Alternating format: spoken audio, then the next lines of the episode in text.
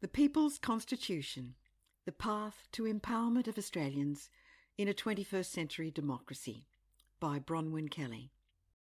Read by Bronwyn Kelly. Chapter 5, Part 10 Indigenous Recognition in a New Preamble.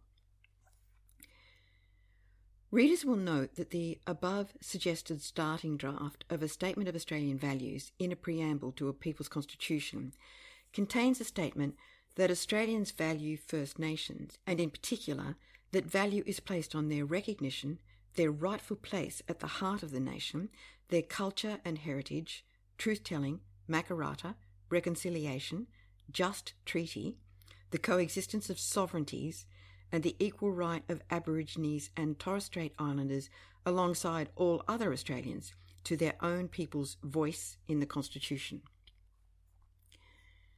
Inclusion of these values in the starting draft preamble is intended to ensure that Indigenous people can visibly take their rightful place, together with all Australians, at the centre of our Constitution and the Commonwealth it creates. Such a prominent space in the preamble is necessary for full constitutional recognition of peoples and nations Indigenous to Australia. The fuller form of words in recognition of First Nations people is necessary partly because the first draft of wording proposed in 2022 by the Albanese government for an amendment to the Constitution enshrining an Indigenous voice was quite suitable for purposes of establishing a good constitutional basis for an Indigenous voice, but it was, in all probability, too scant to constitute recognition itself. The proposed wording on the principle of the Indigenous voice in the Constitution was, quote, there shall be a body to be called the Aboriginal and Torres Strait Islander Voice. The Aboriginal and Torres Strait Islander Voice may make representations to Parliament and the Executive Government on matters relating to Aboriginal and Torres Strait Islander peoples. The Parliament shall, subject to this Constitution, have power to make laws with respect to the composition, functions, powers, and procedures of the Aboriginal and Torres Strait Islander voice. Unquote. This form of wording for the Indigenous Voice referendum also did not offer Australians the option to affirm that they value reconciliation and the Indigenous call for a fair and truthful relationship with the people of Australia and a better future for our children based on justice and self determination. The opportunity to make that broader sort of affirmation should at some point in the future become the core statement by which Australians formally accept in full the invitation in the Uluru Statement from the Heart, and at last assure First Nations of their rightful place in the Commonwealth of Australia as people entitled on an equal basis with all Australians to political, civil, economic, social, and cultural rights. Additionally, if it states that reconciliation is the constitutionally affirmed intention, it should also create the basis for a truly just treaty with First Nations, a truthful relationship, and a stable coexistence of sovereignties. All these things have been called for in the Uluru Statement, and on its election in 2022, the Albanese government committed to implementing this in full. Notwithstanding this commitment, Australia's constitution currently provides no basis for a treaty or truth telling. A preambular statement providing a constitutional basis for these is therefore essential, but a number of other changes in the terms of enshrined human rights and removal of clauses permitting racism will also be required if the invitation from Uluru is to be implemented in full. Chapters 6, 7, and 8 set out how 1. A people's constitution can be structured to provide the clear terms for the validity of an Indigenous voice on a permanent basis. Two, how an enduring, just treaty can be established with First Nations. And three, how a coexistence of sovereignties can be made a reality in such a way as to enable all Australians to take rightful and empowering roles in building a better future together. Chapter 5 Part 11 Evolution of Australian Values. The above starting draft of an Australian values statement has been derived by reviews of research on public opinion and by comparing and contrasting the values expressed by Australians in that research with entirely different value sets. That is, by imagining the type of society we might build if we reversed these apparently preferred values. Throughout the 21st century, it would seem that the values of everyday Australians have not changed all that much in terms of our preference for living in a democratic, free, open, multicultural, caring society and in a peaceful world. But they have changed in some key respects.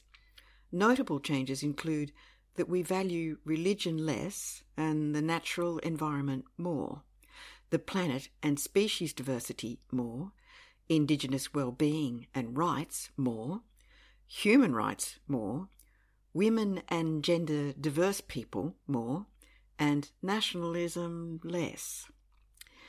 These perceptible changes have all been brought to bear on the development of the suggested starting draft of a Statement of Australian Values, and this has produced a statement that, in its initial form, is quite different to the last preamble we were asked to consider, the one finalised by John Howard for the 1999 referendum on the Republic, which stated, quote, With hope in God, the Commonwealth of Australia is constituted as a democracy with a federal system of government to serve the common good. We, the Australian people, commit ourselves to this constitution, proud that our national unity has been forged by Australians from many ancestries, never forgetting the sacrifices of all who defended our country and our liberty in time of war, upholding freedom, tolerance, individual dignity, and the rule of law, honouring Aborigines and Torres Strait Islanders, the nation's first people, for their deep kinship with their lands and for their ancient and continuing cultures which enrich the life of our country. Recognising the nation building contribution of generations of immigrants, mindful of our responsibility to protect our unique natural environment, supportive of achievement as well as equal opportunity for all, and valuing independence as dearly as the national spirit which binds us together in both adversity and success. This preamble was distinctly narrower in its range and in the character we might aspire to as a modern nation. The possibility of that wider character was not on offer in the Howard preamble. Instead, the character on offer was more insular and less outward looking than would be necessary for any nation attempting to build resilience sufficient to prevent or soften the impacts of externally generated crises. It was more tied up with the values of mateship in war rather than prevention of war, and most notably silent on promotion of peace. It was more focused on social conformity achieved through tolerance and conformance to the rule of law, no matter how unjust racist, or discriminatory, rather than a multicultural harmony, appreciation of diversity, and expansion of the mind. It was completely silent on the right of the people to participate in the design of laws. It was somewhat respectful to Aboriginal and Torres Strait Islander history and culture, but silent on, and therefore dismissive of, anything more in terms of the wrongs done to them, and silent on recognition of their prior possession of the continent let alone the sovereignty that that implies. It was clear, some would say patronising, in recognising the necessity of generations of immigrants to nation building, but silent on the value of diversity itself. It was more focused on individual rather than collective achievement, silent on the benevolence and compassion that modern Australians are likely to prefer, silent on the value of ethics in governance, shallow in reference to environmental protection, and silent on any value conducive to prevention of climate change. It was more assertive of a central place for God in our governance than is likely to be preferred by a nation used to humanistic frameworks for decision making and rejecting theocratic models of governance. And finally, it was most notably silent on the place of the Australian people in their own governance as the rightful authority on the sovereign will. These are just a few of the glaring differences between the Howard Preamble and the suite of values that Australians might choose from in the 2020s. But it will be useful for Australians to consider these differences as they move towards development of a new statement of Australian values. Chapter 5, Part 12 Engaging Australians to Confirm Their Values. In the intervening years since the Howard Preamble was rejected by Australians, the Department of Home Affairs has moved in and attempted to fill the vacuum created by that rejection. In the attempt, it created an even narrower version of Australian values than the Howard Preamble, a version which clearly does not reflect what Australians say they value. This is the inevitable result of allowing governments to determine what the people value instead of the people themselves. In Australia, governments are essentially political parties, and therefore their values are designed based purely on their ideological preferences, which they then foist on everyone if they can. These preferences are essentially narrow and designedly divisive of populations. More to the point, governments have displayed a very poor track record of designing value statements that actually reflect what Australians value. In the case of the Home Affairs Statement, the governments that may purport to endorse it are simply out of step with the broadly based values of 21st century Australians, especially the younger ones who will be required to do the vast amount of heavy lifting necessary to build a nation which supports the well-being and security of all generations. The fact is that the true will of the people cannot be handed down by a government from above. The sovereign people's will cannot be narrowed down to the will a government is prepared to let them have. It has to be the other way around. A sovereign people's will, expressed in their statement of what they value, has to be the one that the people are prepared to let governments swear allegiance to, and swear it in accordance with the terms of trust on which the people hand over power. Those terms of trust are inherent in the statement of Australian values, howsoever it may eventually be worded, but they are also necessarily qualified throughout the Constitution as and when the people see fit. In short, if the people are sovereign, then the will of the nation must be theirs to determine in its entirety, unobstructed by politics and ideology. In recognition of that, any constitutional convention that may happen to be established for the purpose of developing a new statement of Australian values should ideally be people driven, no politicians. This is, after all, the people's constitution. So the people need to be given space to lead the development of their own statement of values without having to start from or be infected by an ideological base.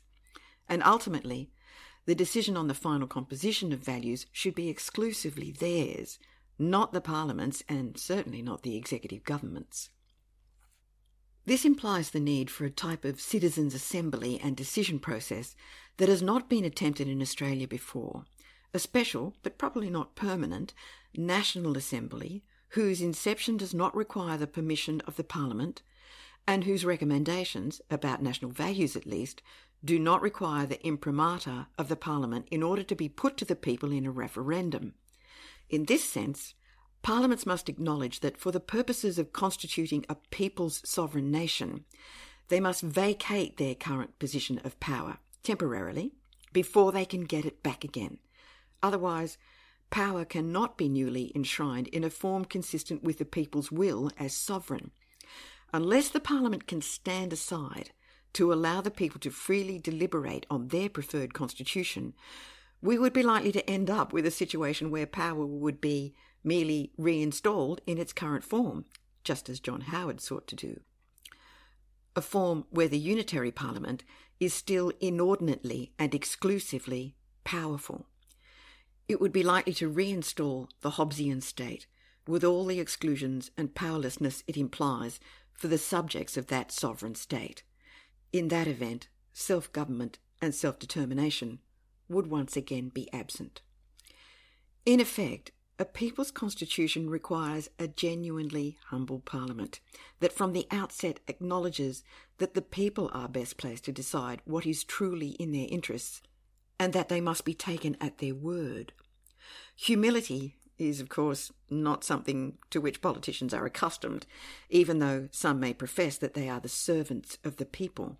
So, if such a citizens' assembly or a constitutional convention on Australian values is enabled at all, it is likely to be infected at some point or other by the flawed and grimy world of day to day partisan politics, as Mark McKenna described it.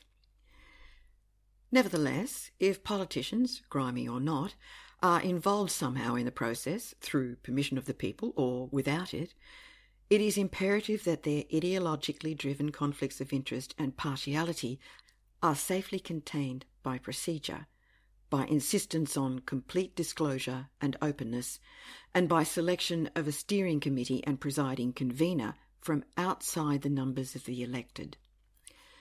Notably, there is nothing in the current constitution that prevents the spontaneous formation of either a citizens' assembly or constitutional convention by the people.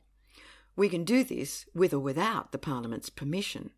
The Parliament can, of course, then refuse to accept the recommendations of the Assembly or Convention, but if it is popular, both in its establishment and its outcomes, it would be a brave Parliament that would refuse its recommendations.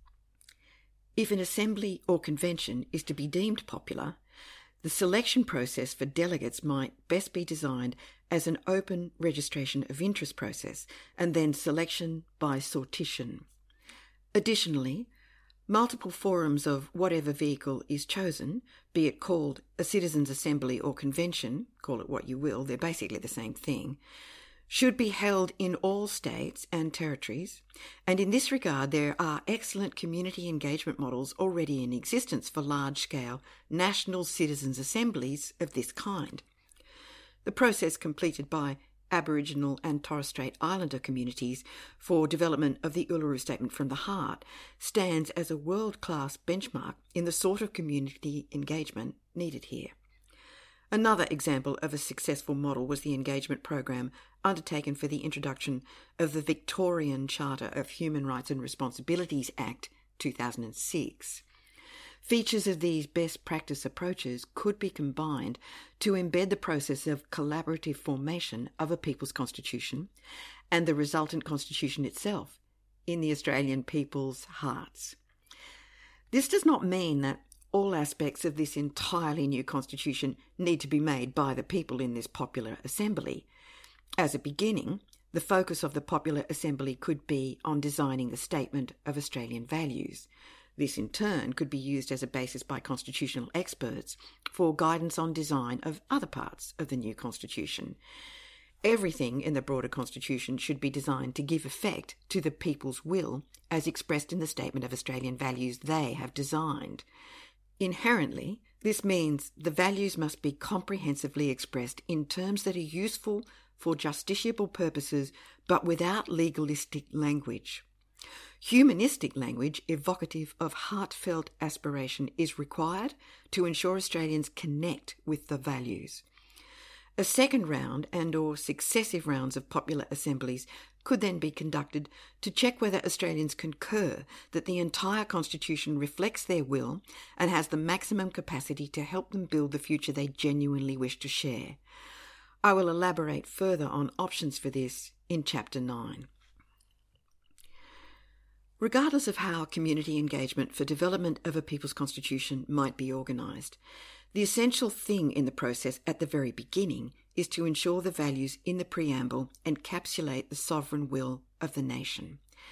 If Australians can assemble those values freely and without ideological precepts or restrictions, it is highly likely that a value statement will emerge that speaks truth to power and clarifies the purpose of power. Sitting alongside two other essential additions to the Constitution that I will discuss in chapters 6 and 7, the Statement of Values forms the core of the terms of trust on which power can be safely handed over to the elected. It thereby creates a basis for the enduring stability of the nation, because it enables the elected thereafter to assess whether their ideologies and policies accord with the will of the people, as they should if they are seeking election to represent that will.